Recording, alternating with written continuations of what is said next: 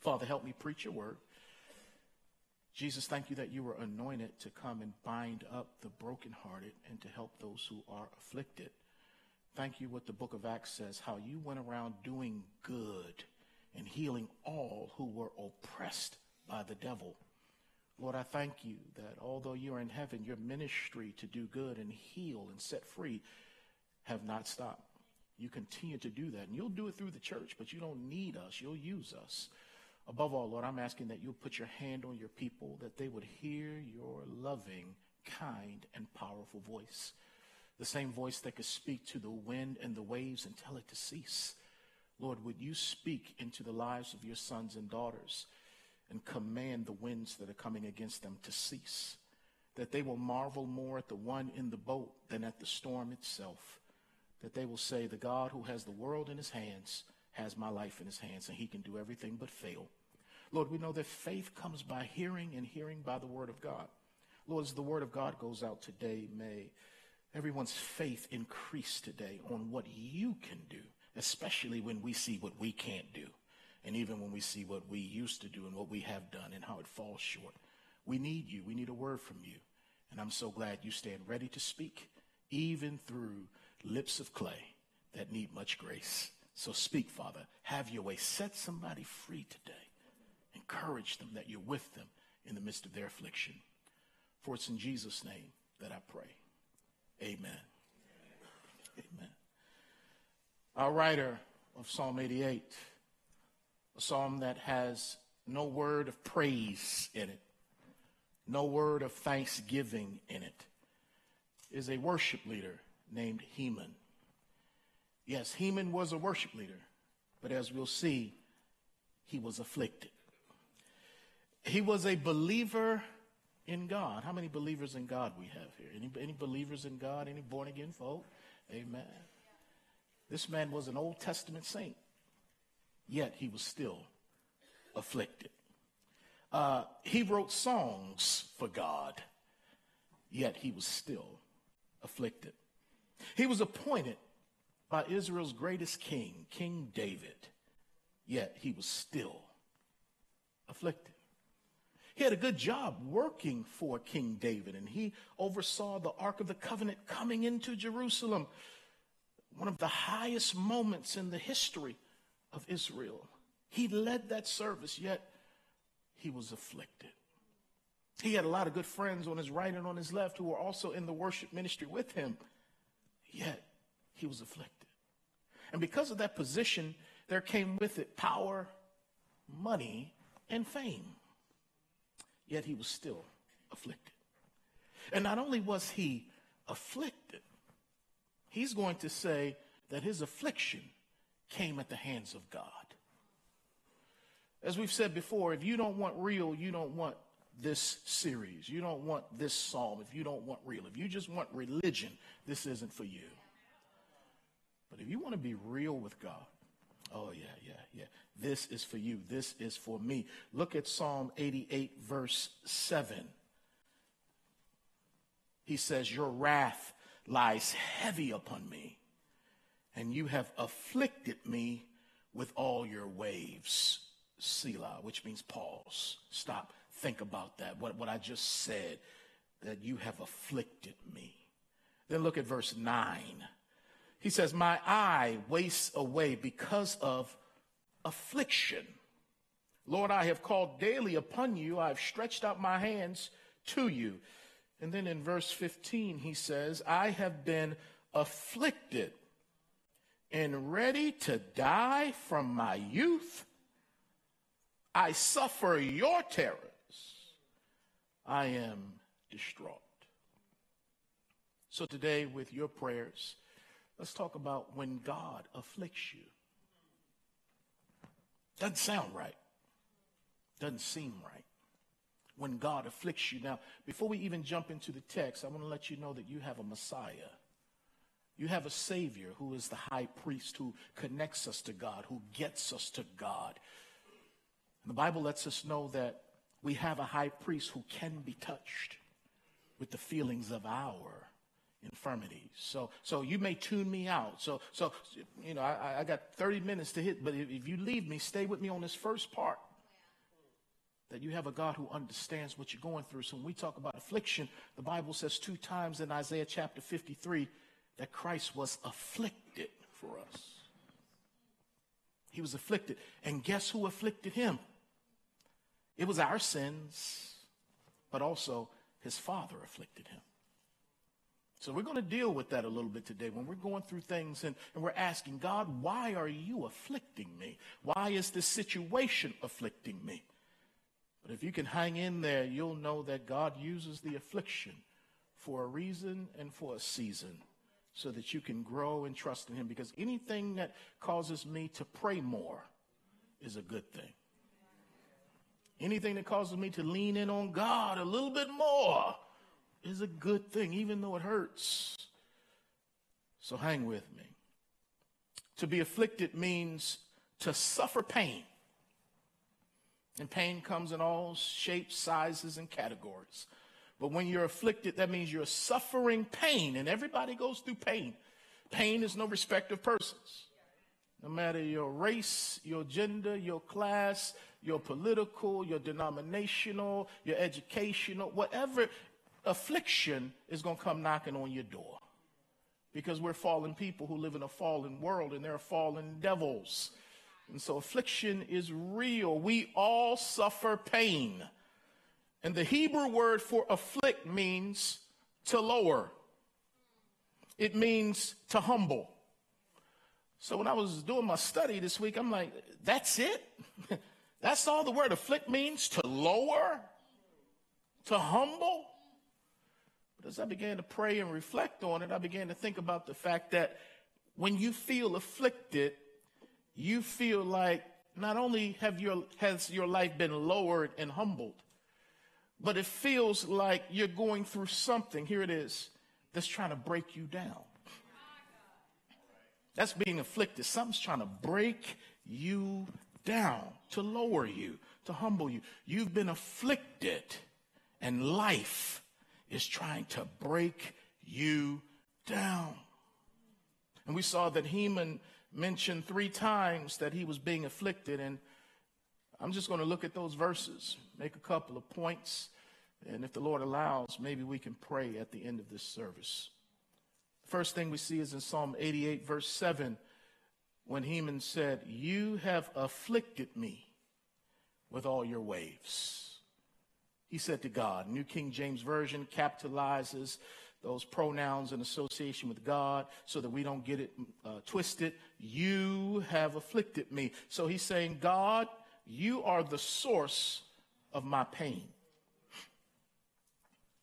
God, you afflicted me. You are the source of my pain. So here's the question, which is why it's good to have a little bit of theological understanding. Did God afflict Heman? Because he said, You afflicted me. Did God do that? And here's the wonderful, deep, rich theological answer.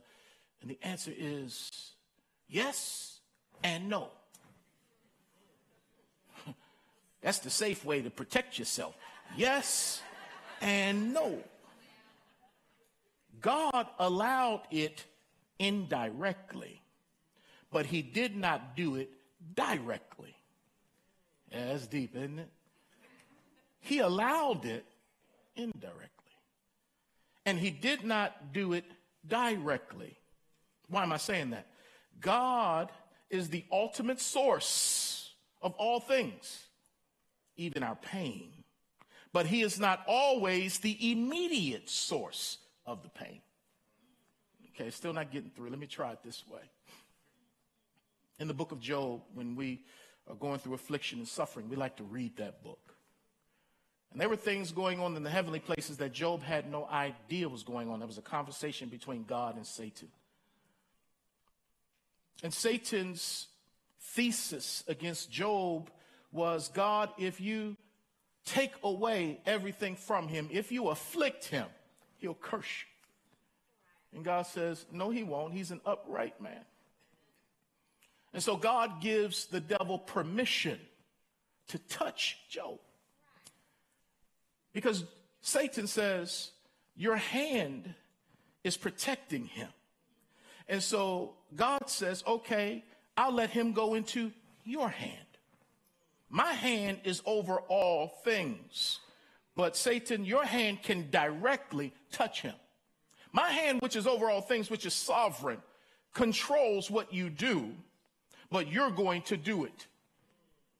Because God, let, let, let, me stop right here and say this God did not create evil directly, but indirectly, He allowed evil to manifest.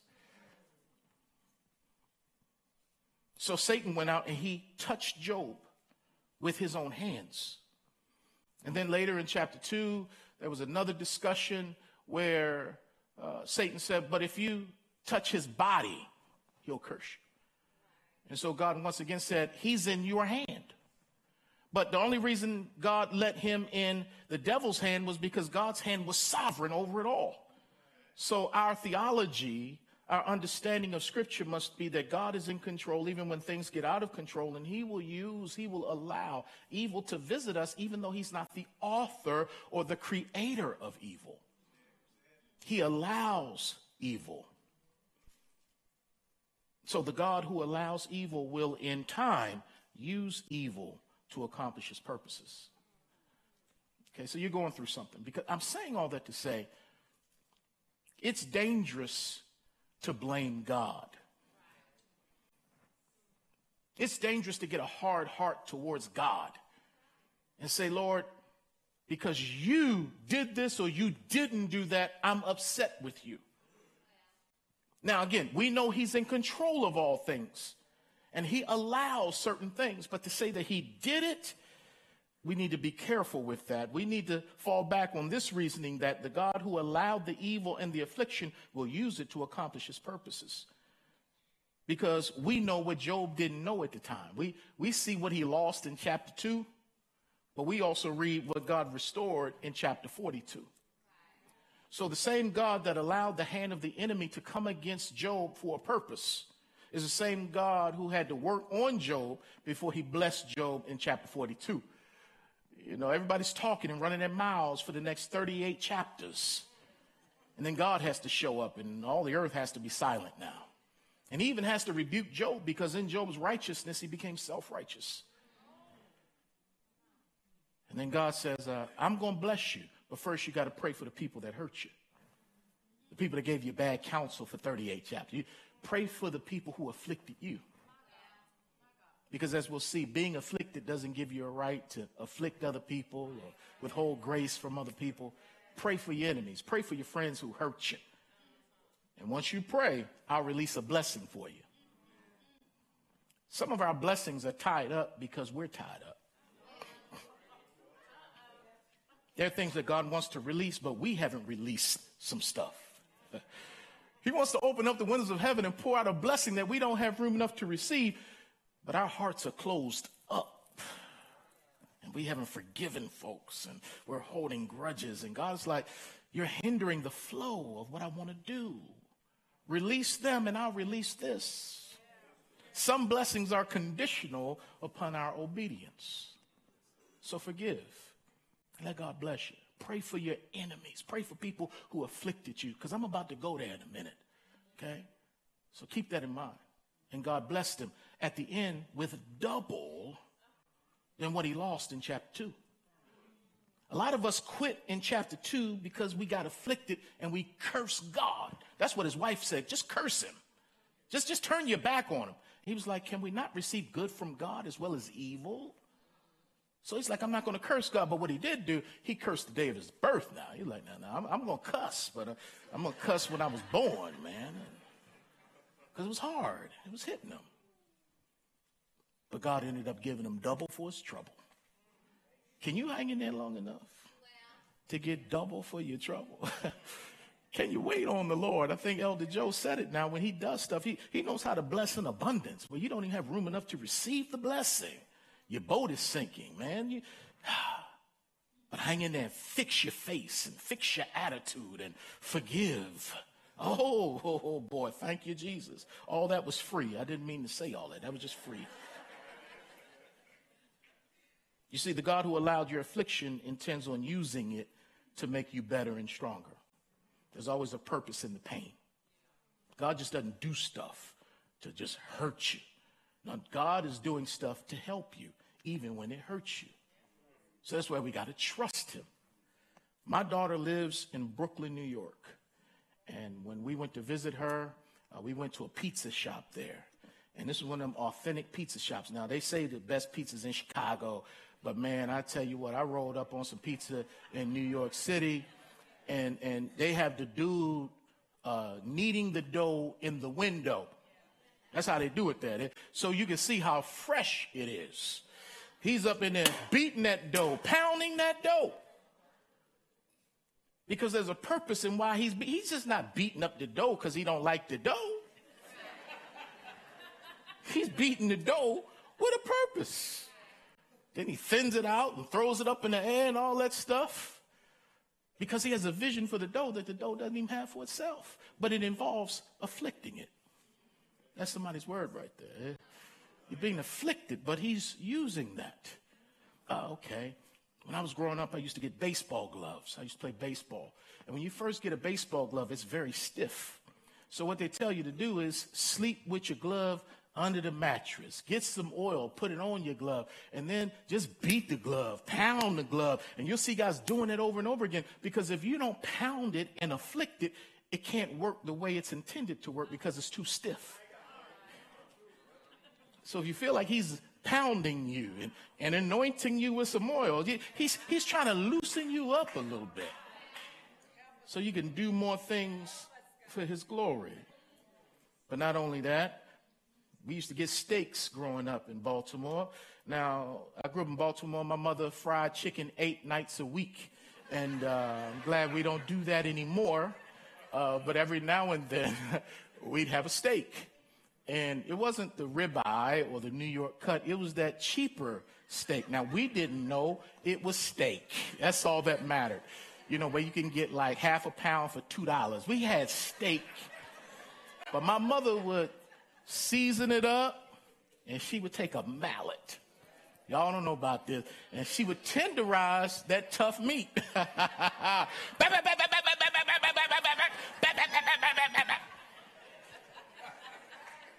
she afflicted the meat. Because there was a purpose in why she was beating it. She just wasn't beating it because she didn't like it, she was softening it up. You ever get a new pair of shoes? You got to watch yourself because if you try to step out with a new pair of shoes too quick, you might slip because they're too loose on the bottom. They're too too smooth on the bottom, rather. So what you got to do is at home you, you, you scratch them on the pavement, or you take a knife and you cut the bottom and put some grooves there. You got to afflict the shoe so that you can stand. And God will afflict you so that you can stand strong.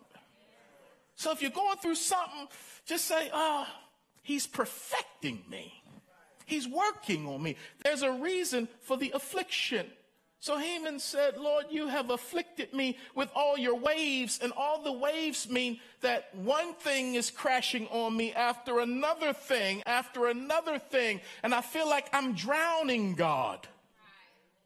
You ever had one of those days? Where it's one string of bad news after one string of bad news? You, run out of gas, or somebody hits your car, uh, the police pull you over, this, that. I mean, it's just one thing after another. This email, that email, this phone call, that phone call, this person, that person. It's kind of like Job's day. If you go back to the book of Job, all this stuff happened to him in a day. On a day, they, they came and said, Somebody stole your camels. Somebody stole your sheep. Somebody stole your oxen. And the whammy was your children were sitting in the house and the wind came, and Satan can control the wind. He can control elements. The house blew down and all your children died, and I'm the only one to escape to come tell you. He shaved his head, fell down and worshiped God and said, The Lord gives, the Lord takes away. Blessed be the name of the Lord. Satan said, God, can, can I hit his body? Because if I can hit his body, okay. So another day. Paul calls this in Ephesians 6 the evil day when hell is aiming at you and, and coming at you. And that's where we got to say, I don't want to think it's strange of the fiery trial that's trying me.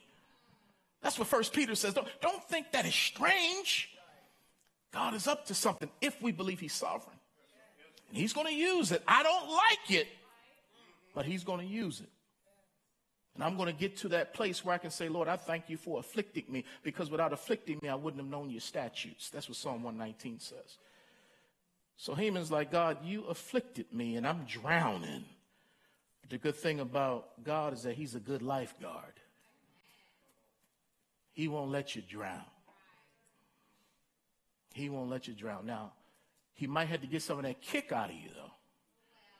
Because I am told, I, I, don't go out deep enough to need a lifeguard. I can swim, but I don't play with it. Let the church say amen.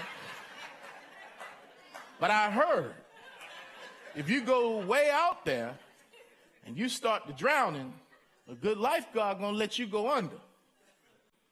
Because if you out there kicking this stuff, they're going to come out, but they're going to give you some space. They let you get all that kick out of you. Because there ain't no need of that lifeguard moving in to save you and you elbow him or her upside their head and they fall out, you fall out, two people and drown. I'm going to wait for you to get that kick out of you. Mm-hmm. And God is like, I'm here to rescue. But stop trying to save yourself. Stop trying to fix it yourself. When you humbly say, God, I can't do it, that's when God says, I got you. That's what we want. He's the Savior, not just of your soul, but of your situation. Let Him save your situation. God, I need help. He's there. These waves, these, they're crashing on me. He's there to help us. The emotional waves, the financial waves, the personal waves, the spiritual waves, the medical waves. Lord, they hurt.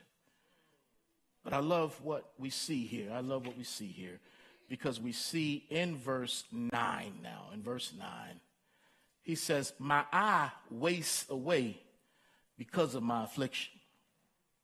The eye, the eye. He, he says, uh, I can see, but my vision is not clear because of my affliction. My eye is wasting away. And, and, and I can't see clearly because of my affliction. His affliction hinders how he sees things. He views everything through his affliction. I'm going to say that one more time. He views everything through his affliction or through his pain or through his wound. So therefore, he is not fully objective because his vision is distorted because of his affliction. God understands, okay, that's real. But we got to be careful because it's not always right. Because now he's viewing God, people, and himself through his affliction. My eye is wasting away because of my affliction. And until you can get some help from a professional to help you deal with your affliction, because we all need counseling at times when we have these kinds of afflictions. And, and until we can get some help, let me give you some wisdom so that you don't view everything. Because a lot of times, listen to this, because we've been so afflicted, we sabotage our relationships. We sabotage our own life because our eye is wasting away because of our affliction. We can't see the future well because of our pain in the present and what happened to us in the past. So we sabotage things and we tear down our own houses and we become our own worst enemy. And we need some help to fix that. I'll talk about that in my third and final point. But until you can get some help, do your best not to make a major life changing decision while you're afflicted. Don't just walk out, walk away, leave the job, leave the state, leave the church, divorce. Hold on, hold on, hold on. Catch your breath. Breathe. Don't make a major decision in your affliction especially if you haven't gotten some help for your affliction. Okay? Another thing, do your best not to afflict others out of your affliction. Hurt people? Hurt people. So we do that because we're fallen, okay? So when it's brought to your attention that you've hurt someone out of your pain, apologize. Become vulnerable. I'm sorry. I didn't mean to do that. But I'm saying, though, when I'm afflicted or I'm working with people who've been afflicted, grace sometimes is not what we readily embrace because we find our identity so much in our affliction and in our wound. We don't want grace because grace is here to liberate us and set us free from the affliction. But if I really don't want to find my identity in Christ and be freed by his grace, I hold on to my affliction. And those are miserable people. Like Solomon, there's everything's vain under the sun. Another car won't fix it. Another house won't fix it. Another relationship won't fix it. More alcohol won't fix it. The only thing that will fix it is when you go to the mender of broken hearts. And you look to the one above the sun so that you don't stay under the sun and be miserable because of your affliction. Walking around like that donkey in Winnie the Pooh. Eeyore. Had a cloud over his head everywhere he went. Eeyore was afflicted. Eeyore needed counseling. Yeah, he did. Pooh couldn't help him. but here's what I love, though. Here's what I love. Here's the beginning of getting set free. Here it is. He owns the affliction, affliction by saying it's my affliction. He says in verse 9, My eye wastes away because of affliction. He says in verse 7, You have afflicted me. I have been afflicted. Verse 15, it's my affliction. In other words, I'm not denying that I'm hurting. Yeah? Because when we're in denial, we can't get healed. So you're afflicted. We all know you're afflicted. But you won't get healed until you say, I'm hurting and I'm afflicted. Why? Because Dr. Jesus only helps people who are sick. That's why the Pharisees missed him, because they thought they were well. But the sinners, the fishermen, the prostitutes, the tax collectors, they knew they were sick. Jesus could help them. But it's the religious, churchy folk. Oh, I'm not afflicted. Oh, it's the Holy Ghost. He got me. Yeah, he got you, but you're sick. Jesus wants to help you, but you have to say, I am afflicted. Because if I don't confess the wound, no one can dress the wound. I got to confess it in order for it to be dressed. If I never confess it, the wound will never be dressed. Can you say, God, I am not this afflicted, but I am afflicted with this? No, let me say it. God, I am not this affliction. My identity is in Jesus. But Lord, I need your help with this affliction, the bitterness, the rage, the pain from my childhood, which moves into our third and final portion from Psalm 88, verse 15, where he says, I have been afflicted and ready to die from my youth. If you have ears to hear, please tune in and hear me today. An affliction can occur in your childhood this adult, this man of God said, I have been afflicted and ready to die from my youth. So something happened to him, something traumatized and terrorized him when he was young that he's been carrying into his adult life. Thank God for his honesty because we know he's not by himself. And if you haven't been afflicted some way in your youth, you're very fortunate. But many of us experience some kind of affliction in our childhood that is still affecting us today. This is why we need a good counselor. Because a good counselor will hear where you are, be able to process it, and take you back. Take you back to those places you don't want to go to and unlock those doors you don't want unlocked. But in order to get well, you got to go back before you can go forward.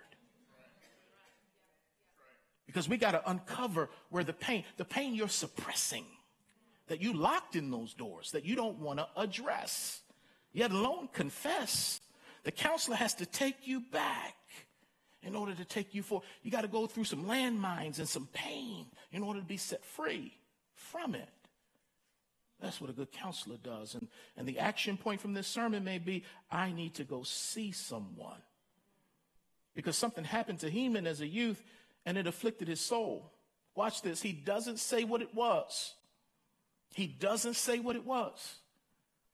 But neither do most young people who were afflicted when they were younger talk about it now. He doesn't talk about it. Was he abandoned by his parents? Because that can leave an affliction in the heart of a child. We don't know. Uh, did he come from a broken home where there was a divorce between his mother and father that affected him? We don't know, but it's possible. Was he in a home where he was abused and he was thus afflicted in his soul and he's still struggling with it as an adult?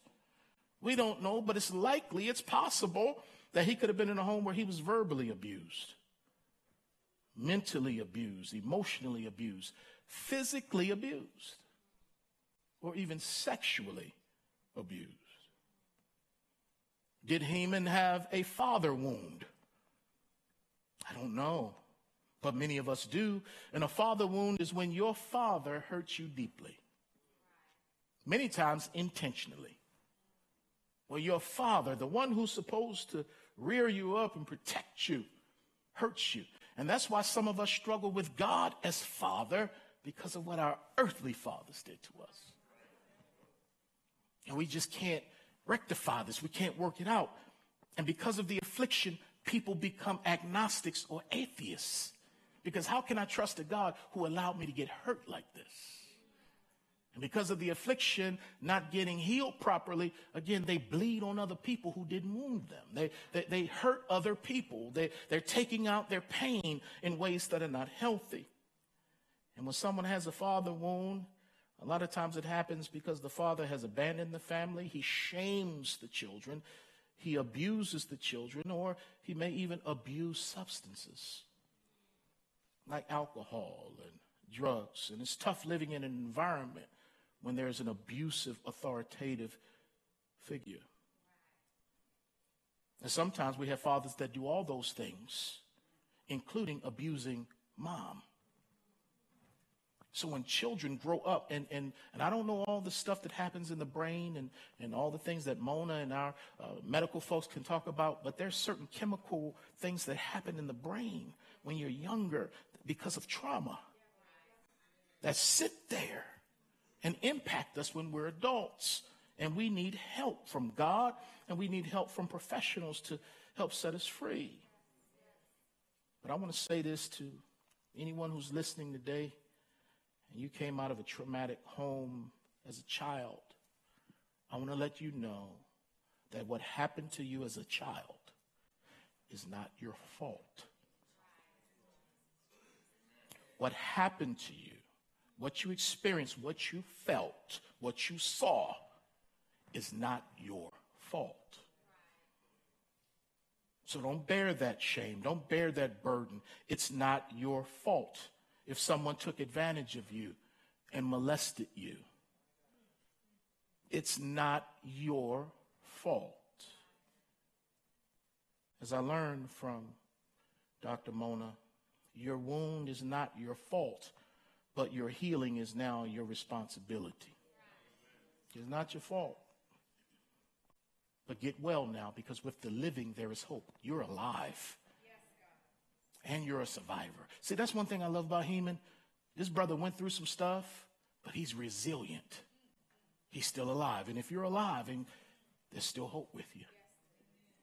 And as we sing many times when we sing that song, don't give up on God because he won't give up on you because it goes into the final portion here where he thinks about taking his life because he says, I've been afflicted and ready to die from my youth. In other words, I was ready to end it all when I was young. I, I was, it would have been okay if I would have died when I was young because some afflictions cause people to take their life or wish their lives had been taken. Which is why we don't understand, you know, what happens in the urban community when guys kill other guys. It just don't happen in urban community. It happens in many poor communities around the world, around the country.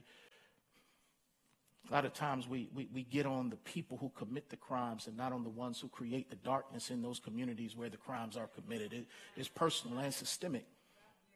But a lot of times when you don't care about yourself, you don't care about other people. If you don't care whether you live or die, you don't care if somebody else lives or die.